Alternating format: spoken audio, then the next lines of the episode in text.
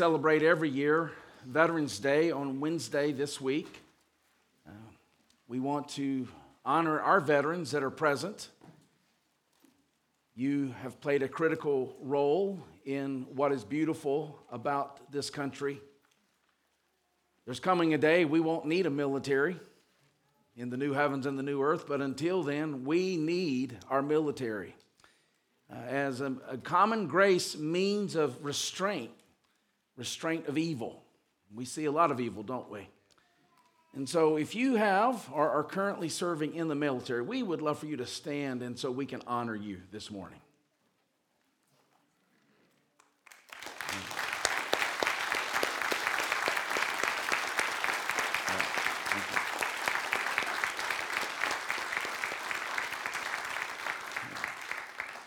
We thank God for you. You're a critical part of what God has done here in America, securing our freedoms and liberties, but it comes at a cost, and you guys have paid uh, that price for us, and we are grateful.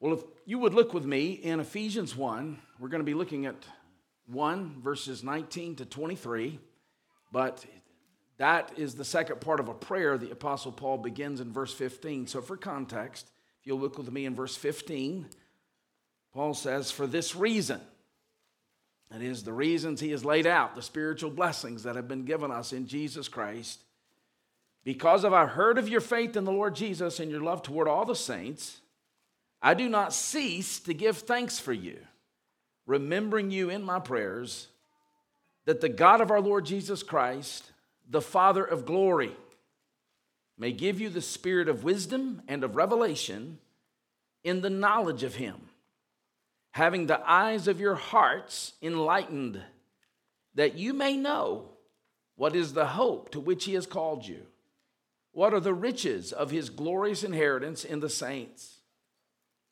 and what is the immeasurable greatness of his power toward us who believe, according to the working of his great might that he worked in Christ when he raised him from the dead and seated him at his right hand in the heavenly places, far above all rule and authority and power and dominion, and above every name that is named, not only in this age, but also in the one to come.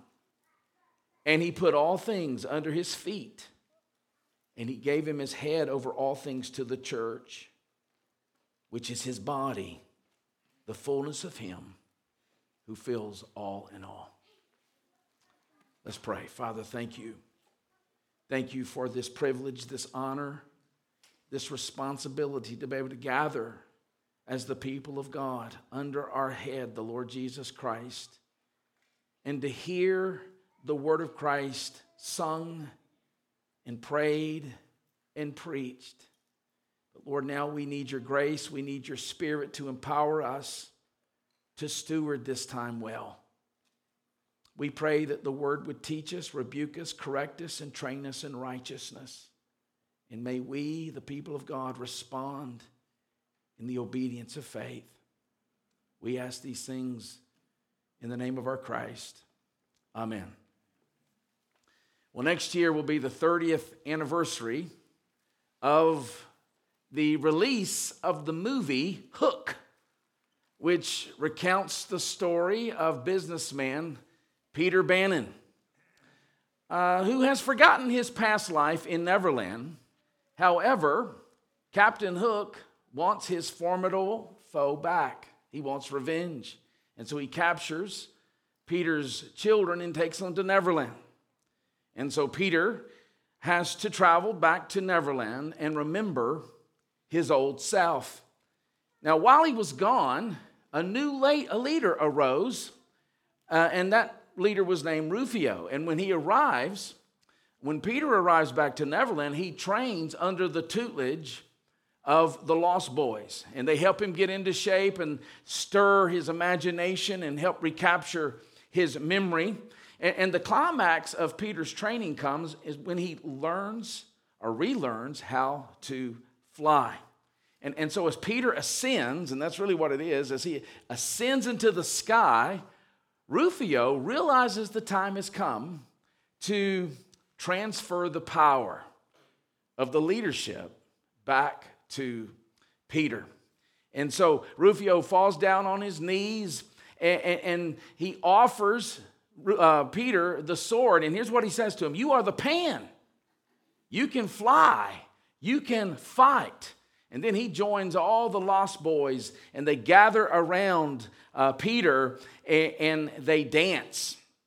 This really is an ascension scene. And, and what follows is an empowering building project.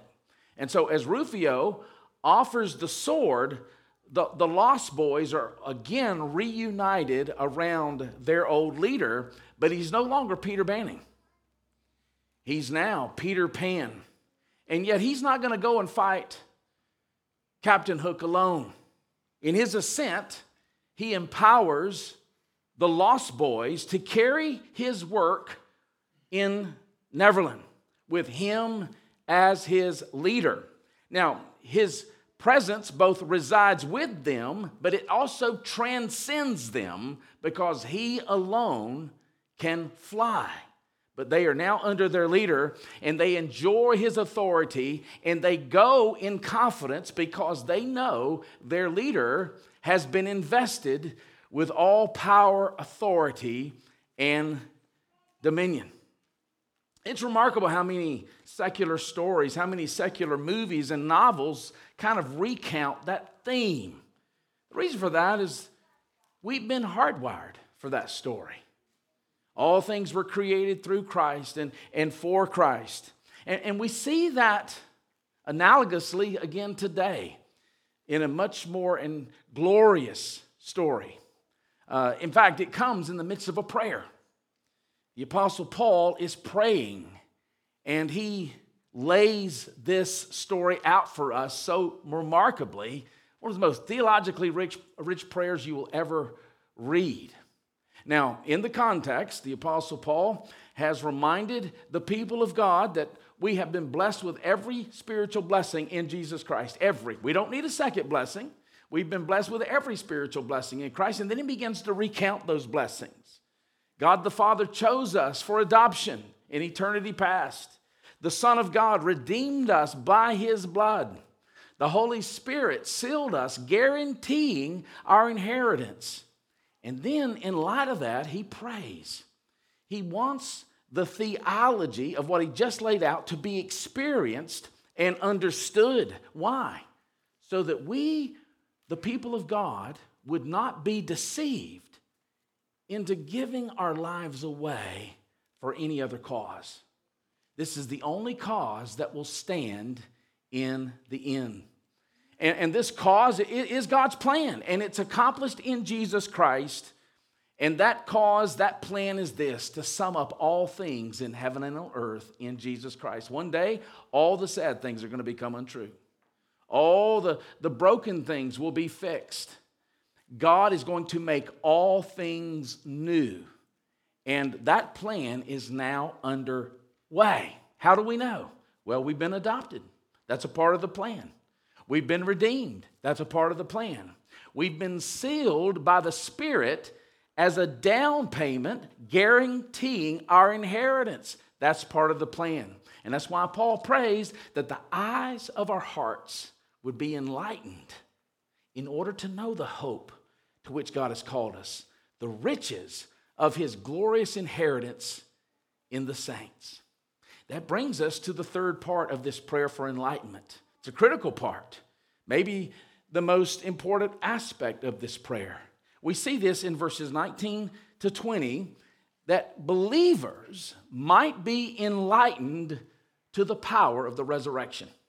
So look with me, well, for context, verse 18, he says, Having the eyes of your hearts enlightened, that you may know what is the hope to which he has called you so we need our eyes, our spiritual eyes enlightened. What are the riches of his glorious inheritance in the saints? And notice verse 19. And what is the immeasurable greatness of his power toward us who believe, according to the working of his great might that he worked in Christ when he raised him from the dead. Now, Paul here, especially in verse 19, is alluding to an Old Testament text, Isaiah 40, verse 26, when he speaks of this working of his great might. Now, why is that important? Well, in Isaiah 40, 26, the prophet who's distinguishing the false gods that Judah is gravitating to, he's distinguishing these false gods from the true God in that the true God has the power to create all things out of nothing. And so God's power has been supremely expressed in the Old Testament by the creation of all things ex nihilo by his word. Now, it's remarkable creation. We, we all see the power of God's creation. I saw, I read this remarkable um, stat this week. It says that the observable universe is 93 billion light years across, all right? 93 billion light years across. That's the observable universe. So far, no human has ventured farther than 1.3 light seconds from the earth. That's the creation that God spoke out of nothing by the word of his power. Isaiah is speaking about that. Paul picks that language up, and Paul is using that language not just to display that God demonstrates his power by the resurrection, likewise, but the fact that the re- uh, resurrection is a work of new creation. So Isaiah speaks of God's power in creation, and Paul is using that same language to speak of the resurrection as God raised Jesus from the dead and that is new creation. And that's consistent with the mystery revealed in Ephesians 1 9 and 10. Again, for uh, review's sake, Paul says the mystery that's been revealed is God's purpose to sum up all things in heaven and on earth in Jesus Christ. Uh, that verb kind of communicates that God is going to bring the whole entire created order that's now under the curse of sin back to the main point for which he created it in Jesus Christ. And now, by Paul using this language of resurrection, he is signaling that plan has been inaugurated. The new creation plan has begun in the resurrection of Jesus Christ. And now he's going to communicate how powerful this plan and purpose is by these several words power, working, and might. He's piling up these words. Why? To strengthen our confidence in this plan. No other plan is going to stand in the day, right? This is the plan of the ages. And notice what he says. He said, that power is toward us who believe. This is our present, this is our future. And so, what faith does, those who believe are those who have repented of their sins and they have trusted in Jesus Christ alone for salvation. They've trusted in Jesus who came as our substitute, who lived the life we could not live as the lawkeeper. He fulfilled all righteousness. And then Jesus went to the cross and he took the curse of sin in our place as the lawbreaker. He didn't commit sin, our sin was imputed to him. And God's wrath was propitiated in the Son, and then God raised him from the dead, signaling that the debt had been paid.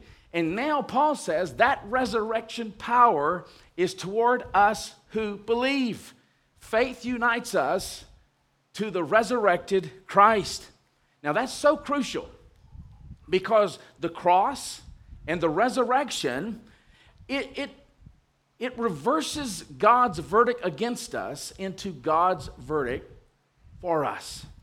But in addition, here, what he's saying here is that all the resurrection power of the Godhead is directed towards every believer.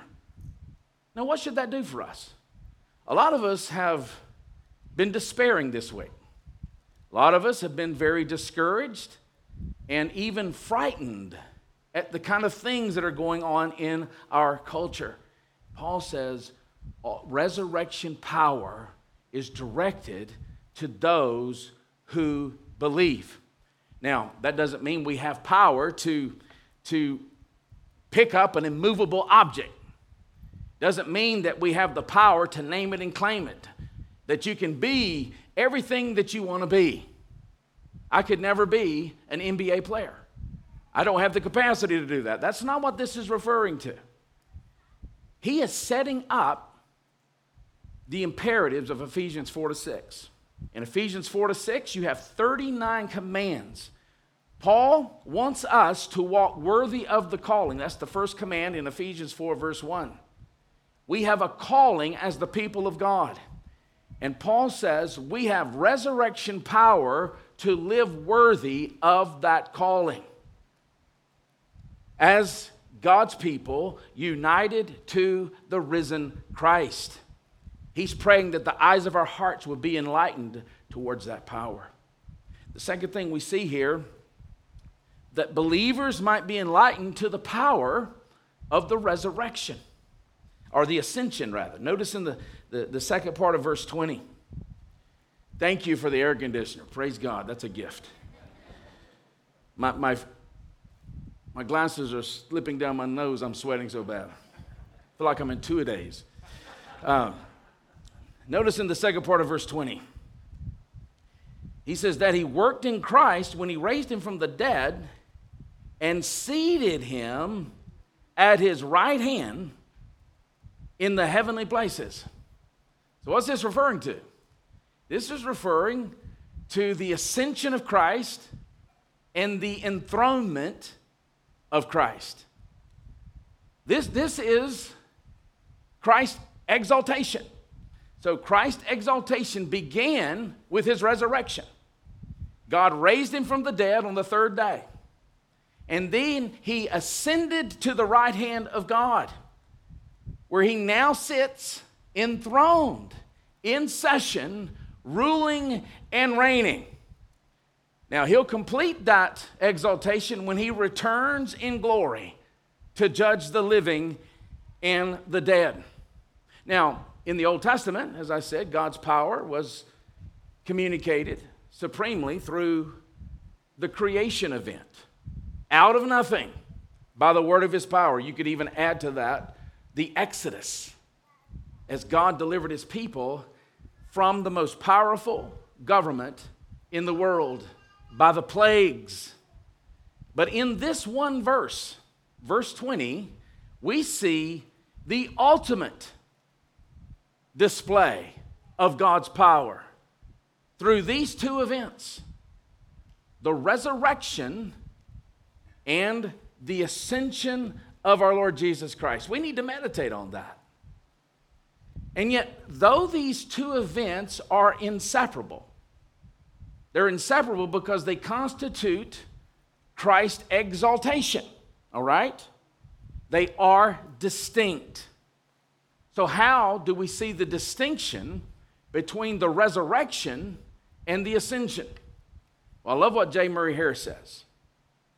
The resurrection proclaims that Christ lives and that forever.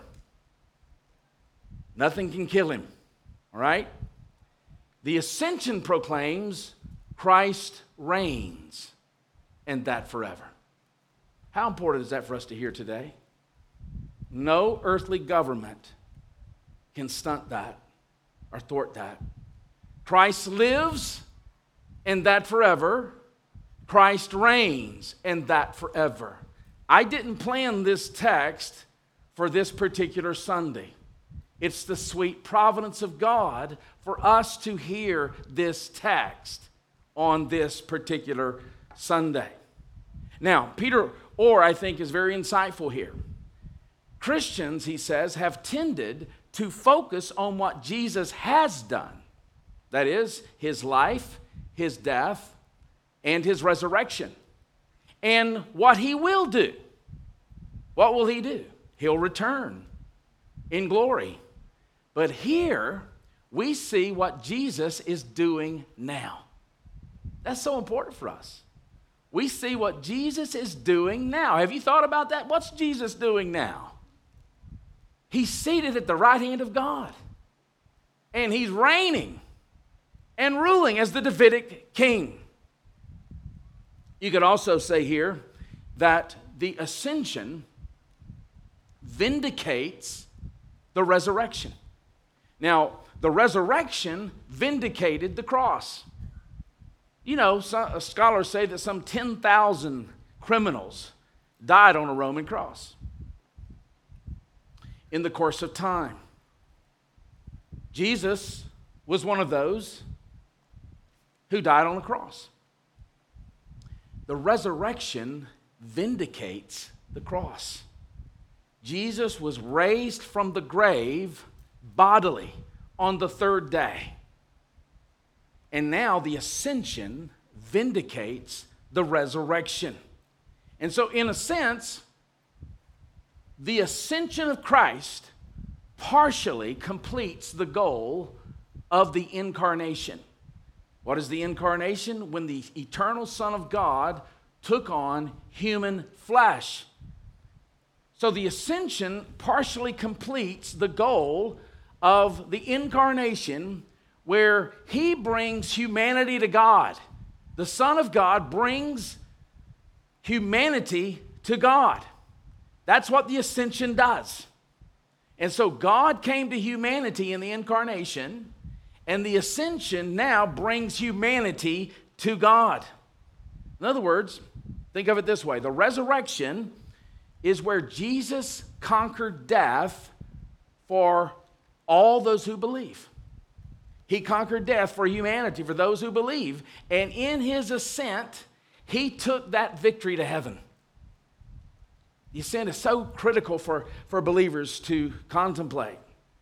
And that ascent also tells us that he's the one who's going to come to judge in the last day.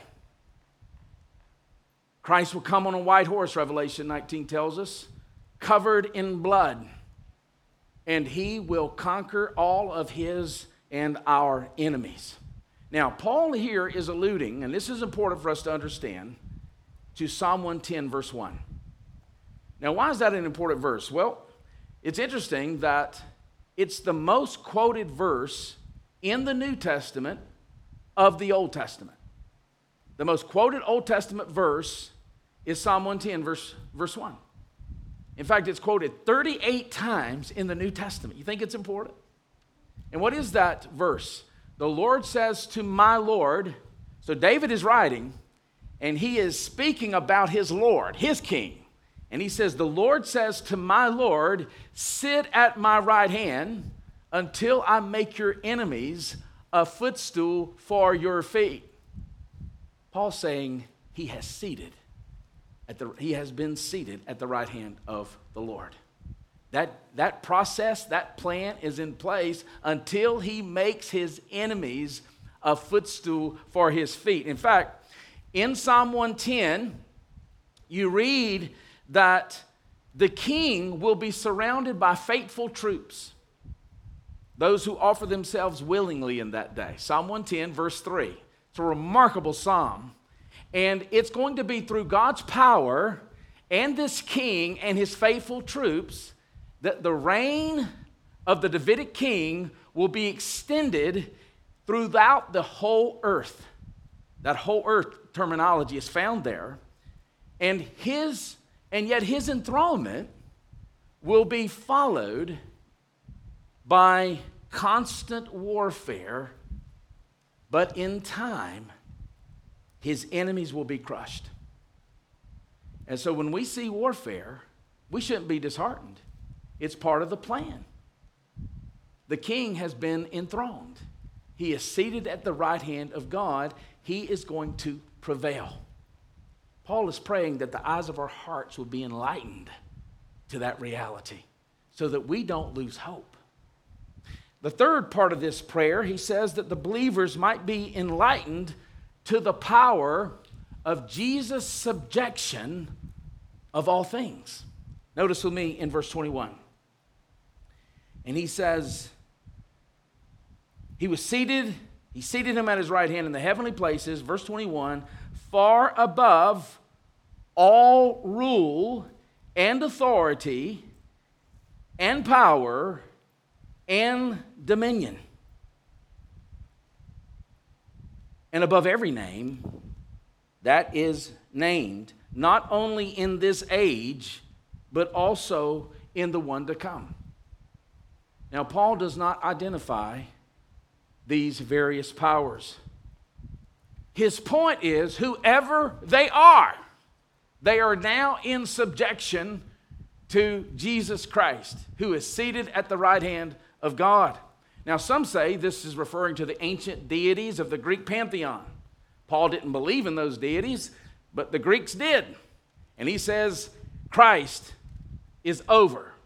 They have been subjected to the Christ. Some say it's fallen angels. Paul says they have been subjected to Christ. And many say it's referring as well to Caesar. When he says, and the names, referring to the Caesars, the emperors, the political leaders of the day. So, if that's the case, and I believe it is the case, Paul's not just making a cosmic argument, he's making a political argument. Someone asked me yesterday how many churches in America today will be preaching on politics. And my answer is I hope all of them are. And the main point of those political sermons is this Jesus Christ is Lord. He's enthroned as King. He is seated at the right hand of God. And it's especially hopeful because Paul says this rule covers both the present and the future age. Notice with me in the second part of verse 21 not only in this age, but also in the one to come. We're not having to wait. It's in this age, right now. And so, with the exaltation of the King, the Lord Jesus Christ, the age to come, where all things will be brought in subjection to Christ, Ephesians 1:10, has broken into this present age so that now the two ages overlap. We live in the overlap of the ages. This broken, sinful age, what Paul calls the present age, now has been invaded by the new creation age, whose king is Jesus. That's so hopeful. Be encouraged by that. Don't let the news determine your psyche, your spirit. Let the Word of God do the encouraging. And notice in verse 22 and he put all things under his feet. Now, this is so critical. Jesus' ascension and his session. Now, what do we mean by session? Where he's ruling. He's ruling in session now as king at the right hand of God. So, his ascension and his session is the hinge on which the New Testament turns. And so the exaltation and the rule of Jesus is not only the spur propelling believers into the world, it's our message. It's our message to the world. The king sits enthroned. We don't have to wait till January 6th. Now, this terminology here. He put all things under his feet. We saw that he's quoted Psalm 110. But if you know your Bible, you know as well, here he's quoting Psalm 8, verse 6, referring to humanity as God's image bearers, as God created us to be. When God created us as his image bearers, he put all things under our feet. We were given dominion over the entire created order, and we lost that dominion because we went rogue in Adam. We sinned in Adam. And now, Paul is saying that in Jesus, who is the ideal image bearer, Psalm 8 reaches its absolute fulfillment. Again, what's going on? God has revealed to Paul, the mystery revealed, that he is going to unite all things in heaven and on earth in Jesus Christ. That's Ephesians 1:10. He's summing up all things in Jesus Christ. Ephesians 1:10. And now we see that plan is being is underway. He is beginning with his image bearers. Jesus, all things have been placed underneath his feet as our substitute, as the ideal man. And so Paul has discussed in this prayer Jesus' resurrection, his ascension, enthronement, and his universal dominion. But he's not done. We come to the fourth and final event that demonstrates his power.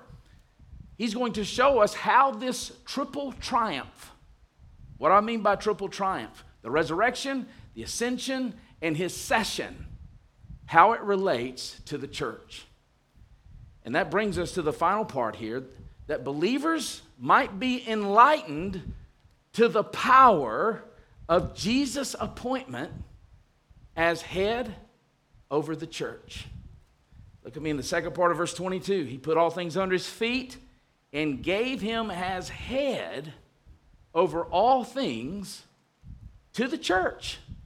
I love that. So, head here refers to authority. The head is the authority. Jesus is the authority of the church. In other words, Jesus' dominion over the world is for the benefit of the church. Let's read that again. He put all things under his feet and gave him his head over all things to the church. As much as we as much as what we see with our physical eyes may seem to deny this. What do we see with our physical eyes? Political chaos. We see the bias and the indoctrination of a largely progressive leftist media, a media that's been trained in colleges with Marxist professors. We, we've seen the rise of politicians who, who represent the opposite of what we hold dear. And yet, Paul will say, none of that can, can thwart God's plan in Christ.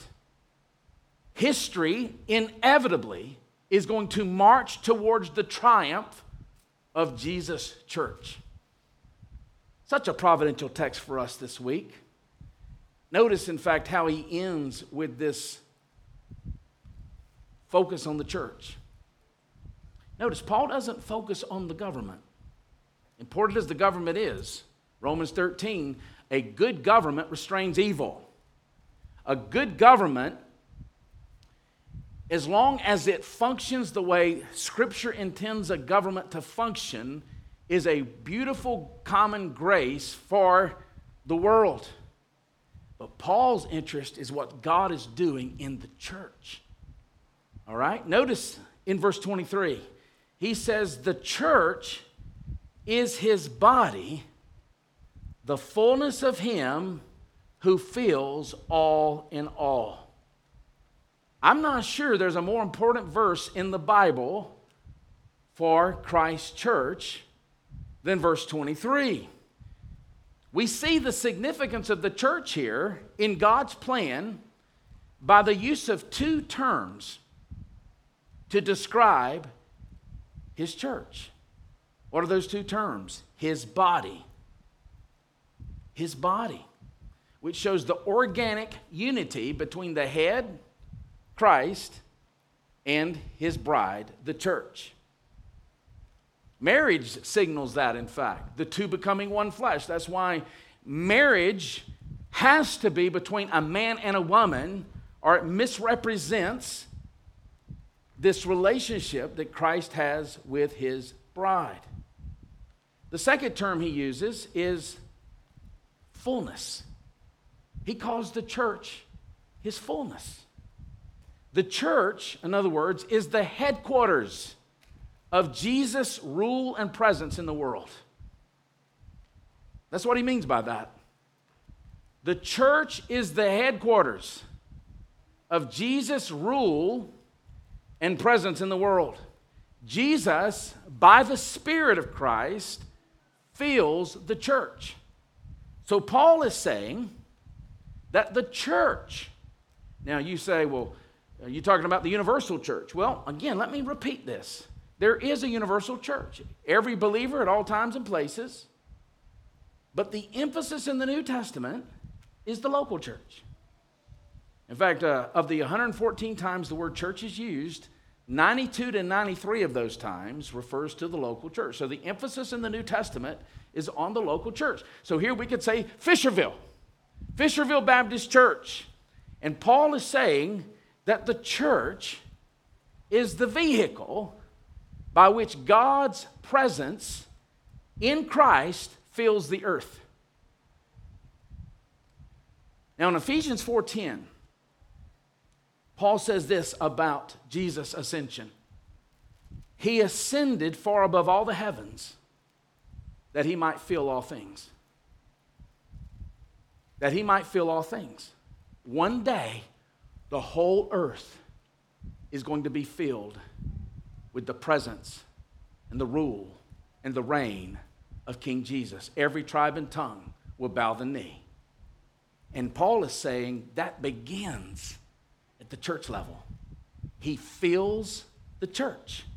And as the church grows and expands by the Great Commission, the rule, the reign of the king comes to bear on the world. In other words, the ascension not only confirms Jesus' work, it continues his work through his spirit filled church. The church is the place of Jesus' activity now, just as his physical body was during his earthly ministry. The nature of this feeling, I think, is in the sense that he is going to pervade all things with his sovereign rule, with his covenantal presence, as God directs all things to their appointed end. Let me give you a couple of verses from Psalm 72. For context here, King Solomon is writing this. As far as I know, it's the only psalm that King Solomon wrote. But he's thinking about the son of David who's going to come. Solomon knows he's not the one. All he has to do is look in the mirror. But he knows there's one coming. And here's what he says of the one coming, the son of David Psalm 72 8. May he have dominion from sea to sea to the ends of the earth. That's a prayer. It's a spirit inspired prayer, which means it's going to be answered. And then he goes on in verse 19, referring to the Lord, may the whole earth be filled with his glory. You see the point?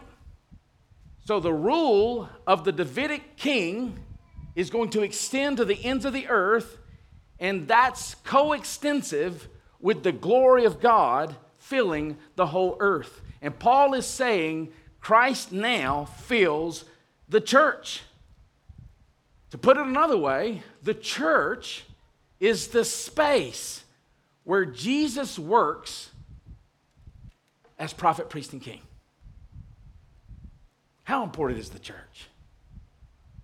It's the only sanity right now. So, thinking of verse 22 and verse 23 together, that for which the universe is being filled the church is the instrument of his filling. Bryan Chapell says it this way Jesus is changing the world for the good of the church by means of the church. That's not to say politics aren't important, they are.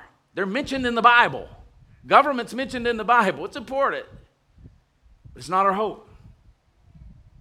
Our hope sits at the right hand of God.